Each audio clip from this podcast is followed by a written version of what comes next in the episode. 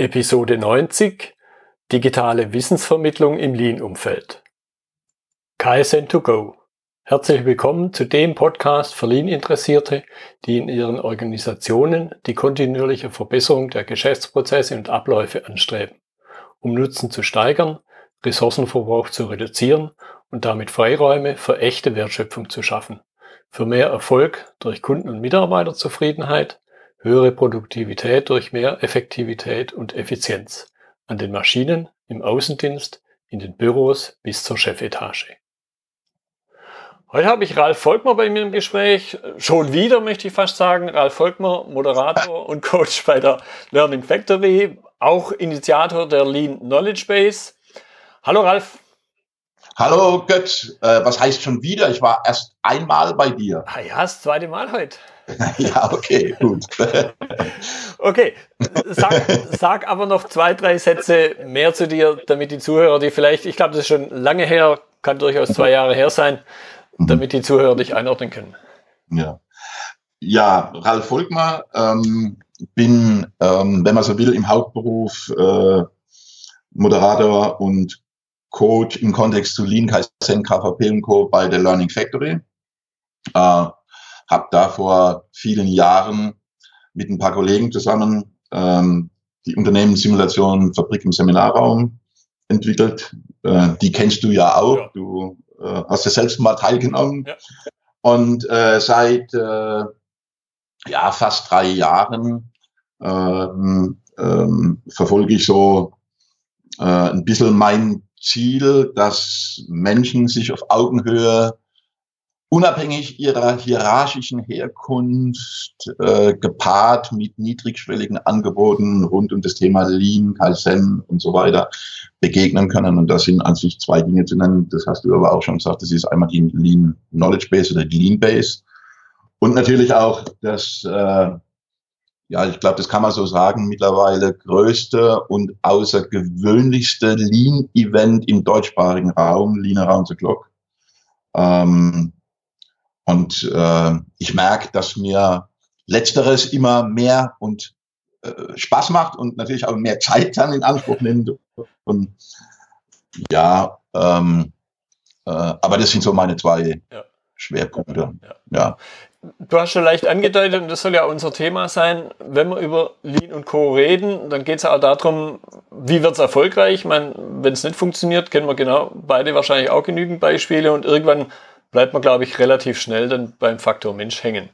Mhm. Und das soll jetzt ja auch so ein bisschen unser Thema halt sein. Wie integriere ich die Menschen? Wie beziehe ich die Menschen ein? Und zwar unter dem Stichwort, unter dem Aspekt Wissensvermittlung. Was würdest du sagen, welche Rolle spielt aus deiner Sicht das Thema Wissen für Lean und Co. an, an mhm. sich?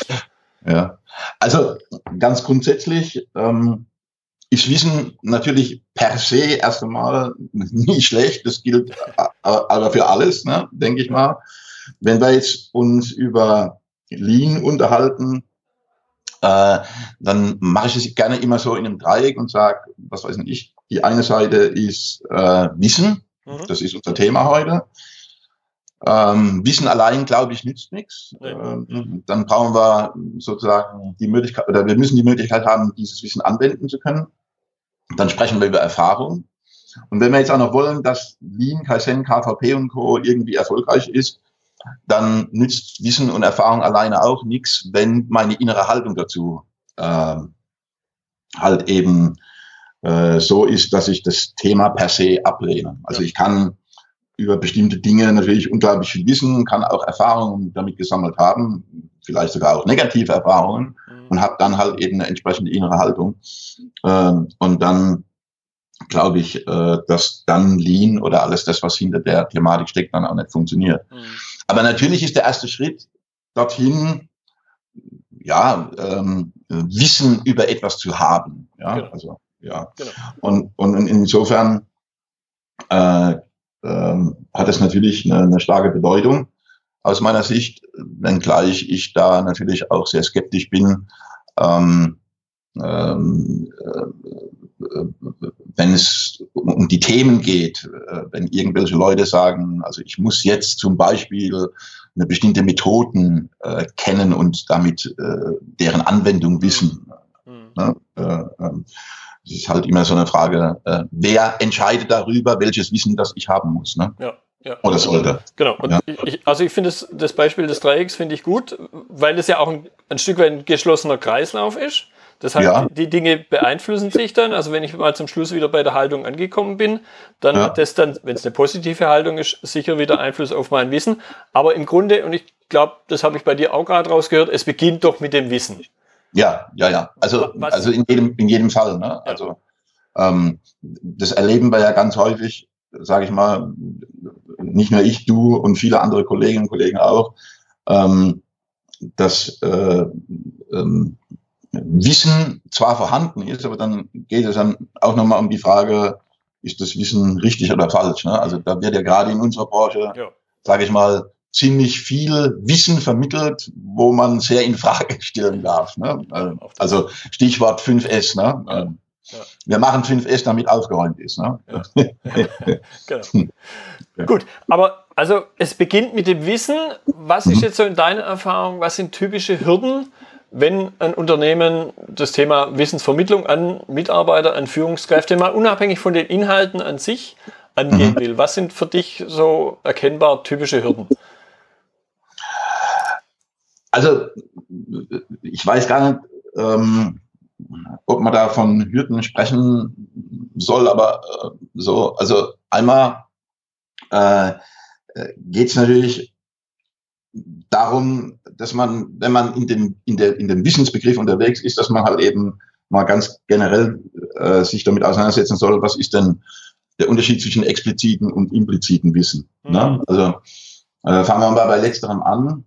Das ist ja so in der Management äh, Lehre durchaus ja auch ähm, vielleicht nicht so ausgedrückt, aber äh, versucht man ja ganz häufig sozusagen auf das implizite Wissen von den Mitarbeitern zurückzugreifen. Ne? Also mhm.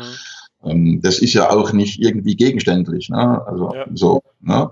Ähm, und das hat ja ganz viel mit Erfahrung zu tun. Ne? Und, und äh, viele Leute können ja äh, können ja gar nicht sozusagen genauso beschreiben, was sie eigentlich wissen ne? oder, oder ja. so, was sie tun. Ne? Und das explizite Wissen, das ist halt das, sage ich mal, ne, äh, wenn wir beide jetzt irgendwo auf einer Veranstaltung sind und wir, wir, wir, wir, wir, wir kriegen irgendetwas vorgetragen, ja, ähm, dann äh, äh, erzeugen wir halt eben durch diesen Vortrag halt irgendeine Form von, von oder durch diese Information irgendeine Form von Wissen, was natürlich auch wieder ganz schwierig ist, weil du natürlich wieder sozusagen in dem Themenspektrum möglicherweise andere Erfahrungen hast wie ich und ich das halt in meinen Synapsen dann halt anders verbinde wie du. Mhm. Ähm, und ich glaube, dass man in unserer Welt, wenn man jetzt von Hürden spricht, auf der einen Seite zu stark verallgemeinert. Mhm. Das heißt, man sich gar nicht sozusagen auf die, was man auch im Zweifel gar nicht so gut machen kann, aber ähm, äh, äh sozusagen auf die Vor Vorbedingungen oder Voraussetzungen oder, oder auf das Vorwissen der Menschen äh, konzentriert.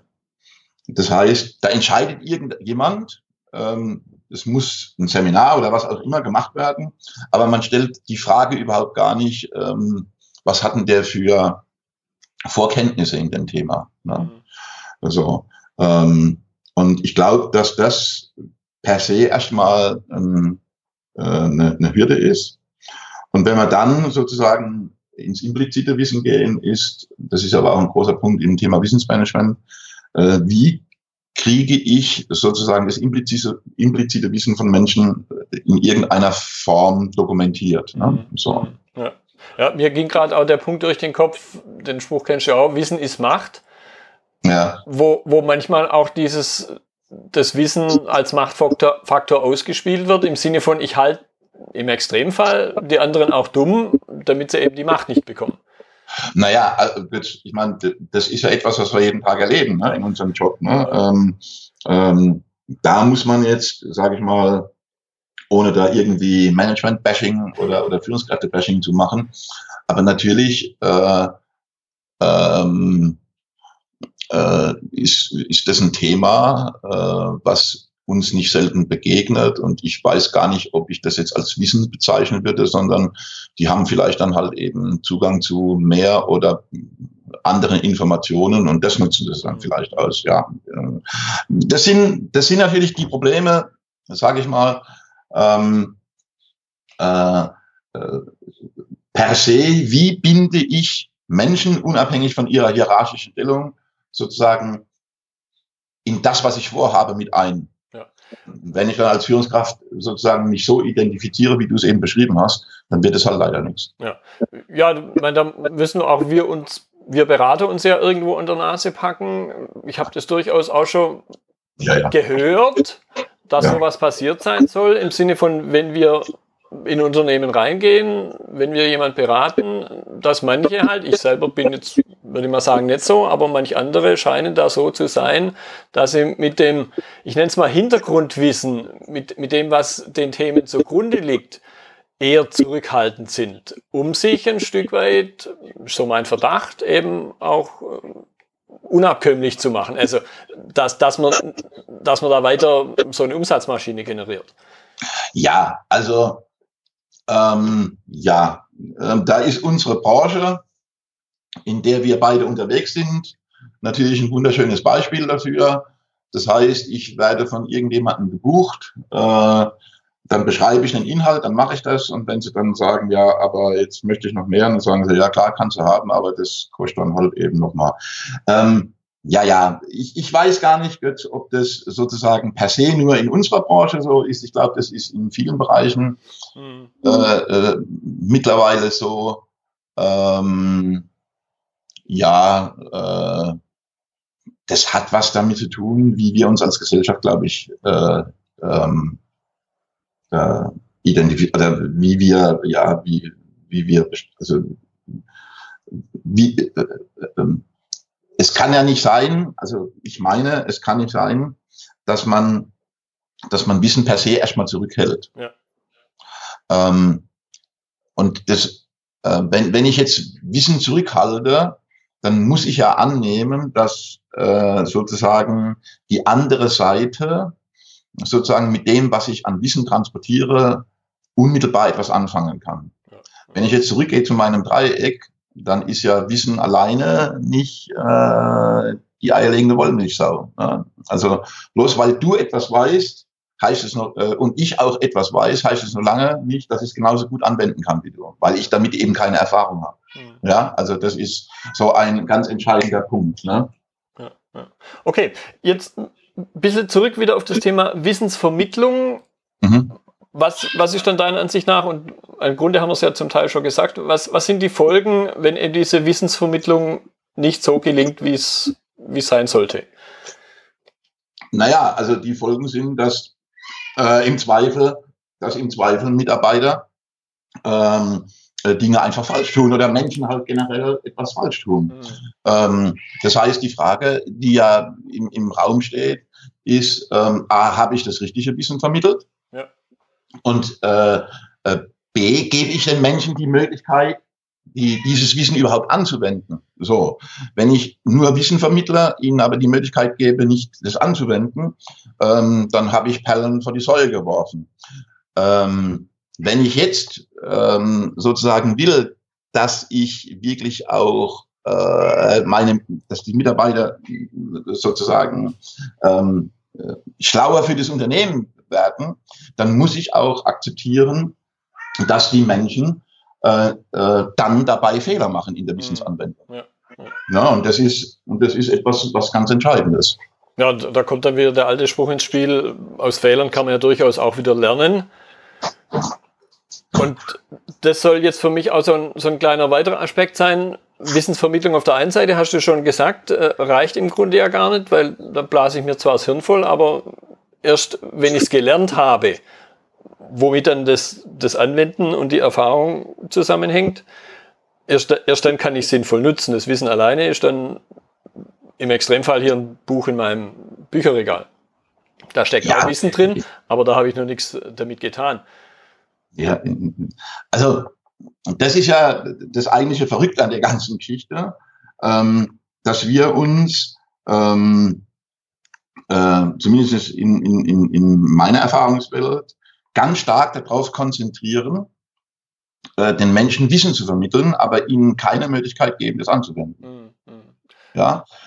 Ähm, und das ist eigentlich das Verrückte, wenn man, wenn man sich das versucht zu überlegen. Also das, ähm, äh, ähm, ähm, wenn man überlegt, wie viele Kolleginnen und Kollegen von uns sozusagen ihr Geld damit verdienen, dass sie äh, Schulungen, sage ich jetzt mal, für eine Vielzahl von Informat äh, äh, Organisationen machen. Die nennen es dann vielleicht auch noch Training. Und das ist dann alles auch praxisnah und so weiter und so fort. Aber wenn wir jetzt uns überlegen, gelingt der Transfer des vermittelten Wissens mhm. oder äh, des Transport der Information, äh, dann das bedeutet ja noch nicht, dass ich Wissen habe. Also gelingt der Transfer in, in, in das Unternehmen wirklich hinein und darüber macht sich, glaube ich, ein Großteil noch zu wenig Gedanken. Ja. Das war im Übrigen auch der Grund, warum wir die Unternehmenssimulationen, Fabriken, Seminare entwickelt haben, ne? weil wir wollen, dass Menschen sozusagen das, was wir ihnen vermitteln, sofort anwenden können und darüber dann zumindest auch in einem geschützten Raum äh, äh, äh, merken, was das mit ihnen selbst macht oder, oder, oder was es mit dem Prozess macht. Ne? Ja, und mir ging auch vorhin noch der Gedanke durch den Kopf, wenn ich das Wissen vermittelt habe, dann muss ich halt auch manchmal gegen einen gewissen Widerstand die Anwendung einfordern. Also nur zu sagen, jetzt gehst du hier mal auf das Seminar und dann ist gut, so als Bespaßung vielleicht im Extremfall, reicht mhm. ja nicht. Sondern ich muss dann, glaube ich, schon manchmal auch gegen gewissen Widerstand das Wissen, die Anwendung einfordern. Ja, das, jetzt sind wir wieder bei der Führungskraft. Ähm, wenn die Führungskraft sich darüber definiert, dass sie intelligent für das System ist, mhm. dann wird es leider nichts. Ja. Ne? Also ähm, ich sehe ja äh, den Job der Führungskraft darin, dass sie die Systemintelligenz zu moderieren hat und als Coach ja, oder wie, Trainer oder wie auch immer agiert. Ja. Äh, und wenn ich das geschnallt habe, dann wird es funktionieren, was du eben gesagt hast. Mhm. Nämlich die Möglichkeit, das anwenden zu können. Und dann zu akzeptieren, dass es nicht funktioniert. Mhm. Also ne, dann wäre man im klassischen PDCA-Zyklus und so weiter, also wenn man wenn man so will, ja. Ähm, ja, und das ist das Schwierige, aber ist, wir sind halt alle nur Menschen. Ne? Theoretisch funktioniert das alles, praktisch ist es halt ziemlich schwierig. Ne? Ja gut, und dann gibt's ja durchaus auch mal die Situation, ich möchte jemand was, nennen wir es mal, beibringen und er möchte aber schon gar nicht das Wissen erwerben. Was ist dann, also sprich, er hat keine Motivation, Wissen ja. zu erwerben, etwas zu lernen. Was ja. ist so dein Tipp an der Stelle? Wie gehe ich mit dieser Situation um? Also bei Motivation müssen wir dann halt eben auch wieder zwischen extrinsisch und intrinsisch äh, unterscheiden. Ne? Also, ähm, also ähm, in diesem Kontext gibt es ja im Übrigen seit ein paar Jahren fast ja da auch den Begriff, wo man Rackwitz ist da ja ziemlich unterwegs, Gamification. Ne? Also, ähm, also wenn es mir gelingt, sozusagen Menschen dorthin zu bringen, dass sie in einem hohen Maße intrinsisch motiviert sind, ähm, Erfahrungen zu sammeln. Ja, also äh, ich ihnen nicht sage, wenn du ganz viel lernst, kriegst du eine gute Note, ja, und je besser die Note ist, desto besser finde ich dich, sondern wenn ich ihnen die Möglichkeit gebe, ähm, sozusagen auf der Ebene der intrinsischen Motivation ähm, äh, Wissen zu erwerben, äh, dann habe ich, glaube ich, einen ziemlich guten Job gemacht. Mhm. Jetzt könnte ich mir vorstellen, der eine oder andere wird sich jetzt fragen, ja, jetzt habe ich da halt meine Werker an der Maschine. Wie kriege ich die jetzt dazu, intrinsisch motiviert zu sein? Also wie schaffe ich es als Führungskraft, eine intrinsische Motivation zu erzeugen? Was ja im Grunde fast ein Widerspruch in ist. Hm. Naja, also das, ich, ich weiß gar nicht, ob das so ein Widerspruch ist. Also wir kommen immer wieder darauf zurück. Wir kommen immer wieder darauf zurück, ähm, wie zapfe ich das vorhandene Wissen der Mitarbeiter an? Und dann, ähm, also das, was ich vorhin gesagt habe mit implizitem Wissen, ne? Mhm. Ähm, ich will jetzt nicht so abgedroschen sagen, ähm, versucht, die Begeisterung in ihnen auszulösen, weil es natürlich auch ganz viele Menschen gibt, die, die kommen einfach nur ins Unternehmen, weil sie Geld verdienen und tun sich irgendwo anders selbst verwirklichen. Ne? Also halt im Fußballverein oder wo auch immer. Ne? Ja. Und die haben eigentlich gar keinen Bock äh, äh in diesem Thema, was uns bewegt, sozusagen sich weiterzuentwickeln. Ne? Die machen das vielleicht woanders. Also, da gilt es natürlich auch herauszufinden, wer ist denn das? Ne? Also äh, wer hat denn wirklich Lust sozusagen darauf, sich in dem Thema zum Beispiel Prozessorganisation äh, äh, weiterzuentwickeln. Ähm, und dann muss ich ihnen die Möglichkeiten geben dazu.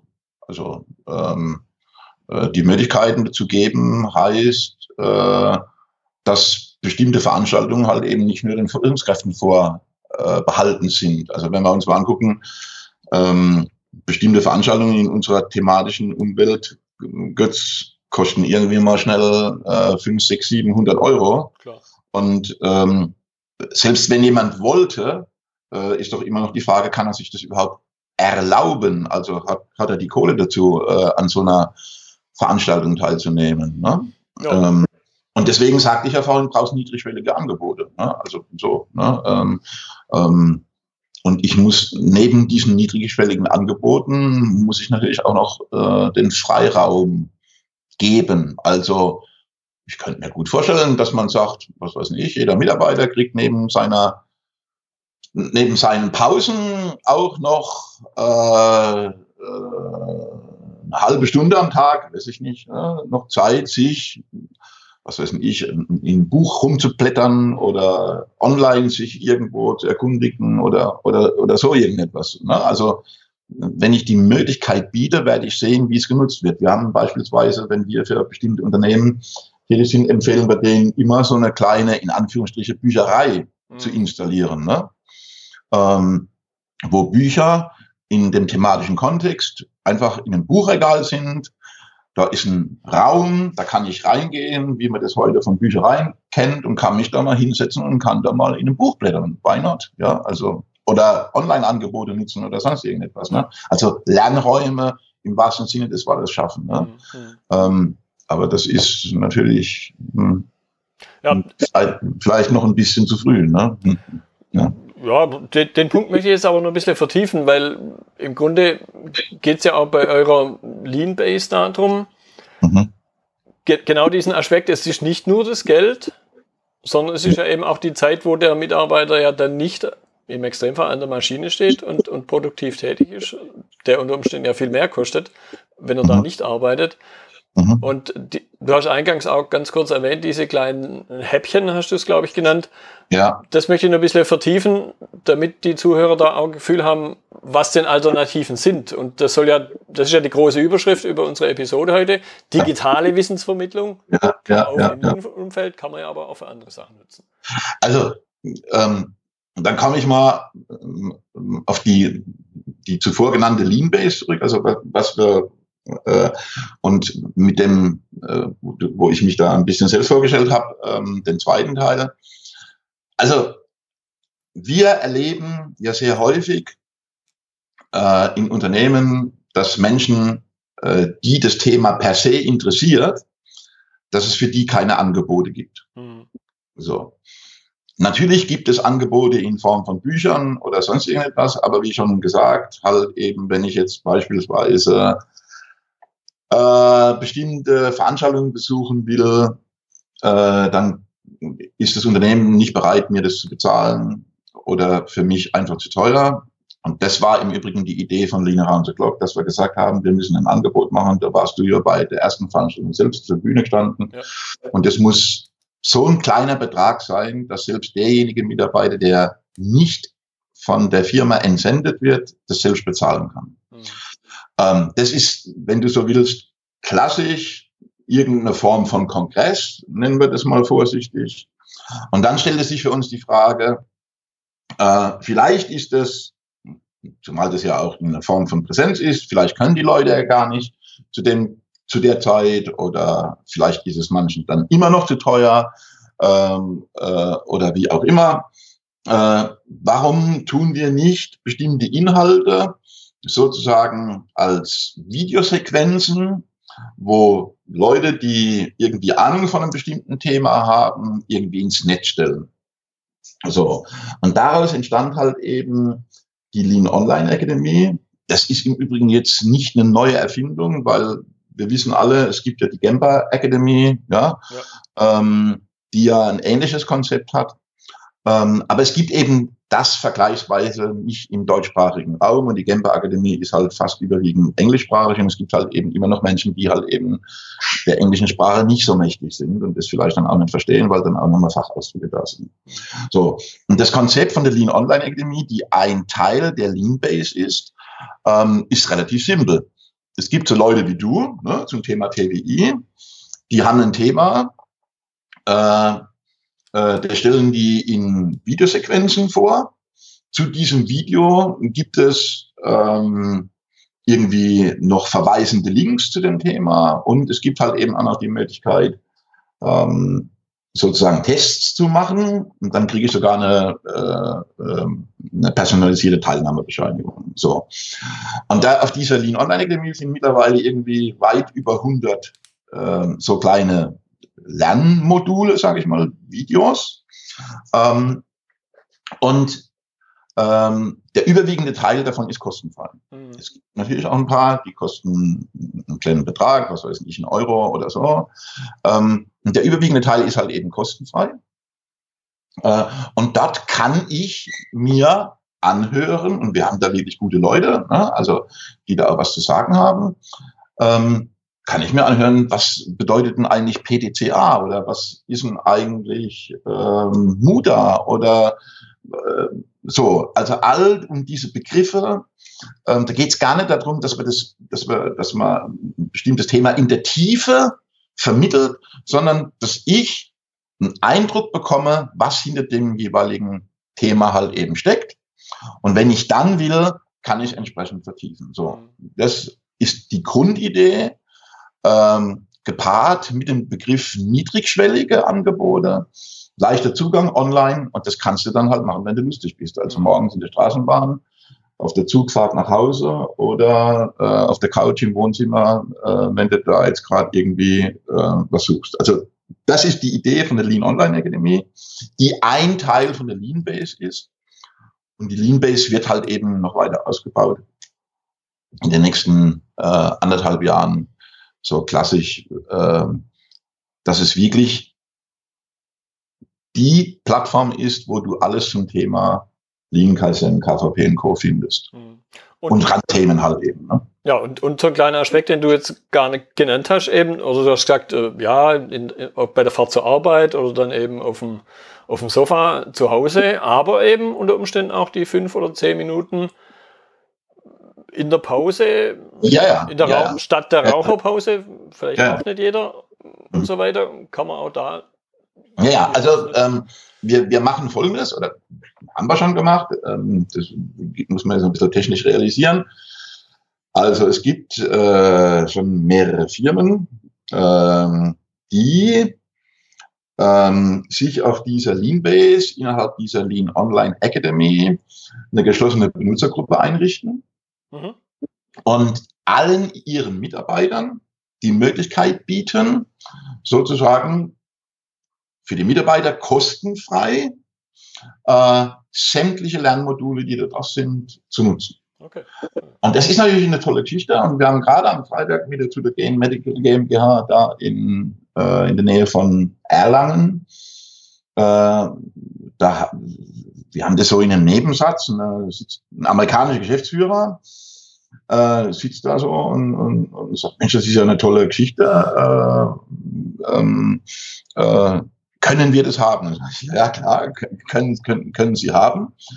Und dann haben wir am Freitagmittag Anruf, haben wir am Freitagmittag einen Anruf bekommen, dass er irgendwie, ich glaube, 60 oder 70 Mitarbeiter irgendwie nächste oder übernächste Woche äh, dafür freischalten will. So.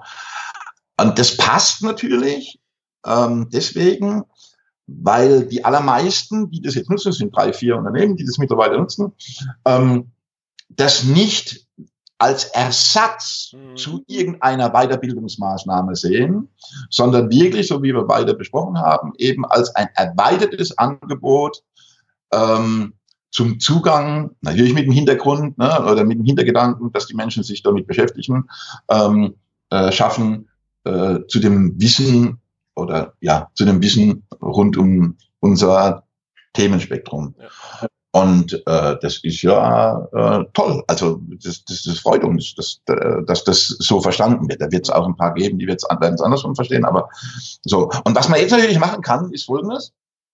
Äh, jetzt kann man natürlich hergehen und kann sagen, okay, ähm, auch ein Begriff, den es ja schon lange gibt, Blended Learning, ja. Ähm, ähm, äh, jetzt kann man natürlich hergehen und kann sagen, ich wähle mir bestimmte Module aus und setzt dann darauf irgendeine Form von Präsenzveranstaltung. Und jetzt bitte gut aufpassen, nicht um die Präsenzphase zu reduzieren, sondern um die zur Verfügung stehende Zeit in der Präsenzphase besser nutzen zu können. Ja, ja. Weil wir natürlich dann auch wieder in, Gott, du weißt es, ne? Also äh, äh, es geht ja überwiegend um kognitives Wissen, ja. Ähm, und wir sind lang genug, du als auch ich im Business, dass wir, wenn wir so eine Präsenzanschulung schon mal gemacht haben, unlange, also relativ viel Zeit äh, aufwenden müssen, um nicht nur eine gleiche Wissensbasis herzustellen zu müssen, sondern auch immer wieder kognitives Wissen vermitteln. Und das ist ja, wenn man so will, eine Form von Verschwendung, äh, weil wir ja viel mehr gerne und schneller trainieren würden. Ja. Ne? So. Äh, und das kann ich dadurch schaffen, indem ich halt Inhalte zum Beispiel auf der Lean Online Akademie äh, zur Verfügung stelle. Ja, und, und das ist ja dann auch, so ein wichtiger Aspekt. Da habe ich fünf, zehn Leute und die sind alle gleich und dann erzähle ich den einen was, was sie noch nicht wissen und langweile die anderen. Und im Grunde ist so zum Abschluss ein Gedanke, der mir gerade noch durch den Kopf schießt. Einige der letzten Folgen war da immer so ein bisschen der Aspekt Digitalisierung mit drin. Ja. Im Grunde geht es ja an der Stelle auch darum, dass eben die Digitalisierung plötzlich ganz neue Chancen bietet, die wir vorher gar nicht hatten und dementsprechend ganz oft ist ja immer dieser Aspekt, oh, Digitalisierung, schlimme Sache, furchtbar. Nee, hier sind neue Chancen, die muss ich halt nutzen. Ja, also das sehe ich ganz genauso. Also da wirklich äh, nochmal ganz kurz darauf. Also das, den ersten Aspekt, das ist der für mich der wichtigste, nämlich ähm, Menschen auf ein, sagen wir mal, in Anführungsstriche gleiches Wissensniveau zu bringen. Und das kann ja durchaus sein, dass dann für den einen oder für den anderen das, was dann digital transportiert wird, äh, nichts Neues ist und unrelevant ist, ähm, aber für einen anderen halt eben sehr relevant ist. Und damit habe ich die Chance, dann wirklich, so wie du sagst, die Leute in einem digitalen, über, über einen digitalen Transportweg was im Übrigen ja auch nicht neu ist. Also wir reden ja schon ganz lange von E-Learning und so weiter und so fort, aber halt eben über Videos jetzt in unserem Fall und verweisende Links und so weiter und so fort, auch mit der Möglichkeit, das Wissen zu testen, auf ein gleiches Wissensstand zu bringen. Und das bringt all denjenigen, wenn sie es dann konsequent anwenden, also in der Präsenzveranstaltung nicht das wiederholen, was in den Filmen schon gesehen wurde, ja, äh, wenn sie es dann konsequent anwenden, nämlich mit dem Wissen aufsetzen, unglaublich viel Möglichkeit, mehr zu trainieren im wahrsten Sinne des Wortes. Ja, und, und dann gelingt auch das, was ich in der letzten Episode mit jemandem diskutiert habe, dann gelingt auch dieses Unbundling, nämlich dass ich mhm. noch weiter in einer anderen Dimension auf den One-Piece-Flow, an der Stelle yeah. eben übers Wissen, zurückkomme mhm. und den Aspekt Zeitverschwendung, nämlich jemand was zu erzählen, was er schon weiß, eben völlig vermeiden kann. Genau. Ralf, fand ich wieder ein prima, eine prima Unterhaltung. Ich sage jetzt einfach mal so, die nächste Episode warten wir nicht zwei Jahre, die machen wir vorher schon. ja, gerne.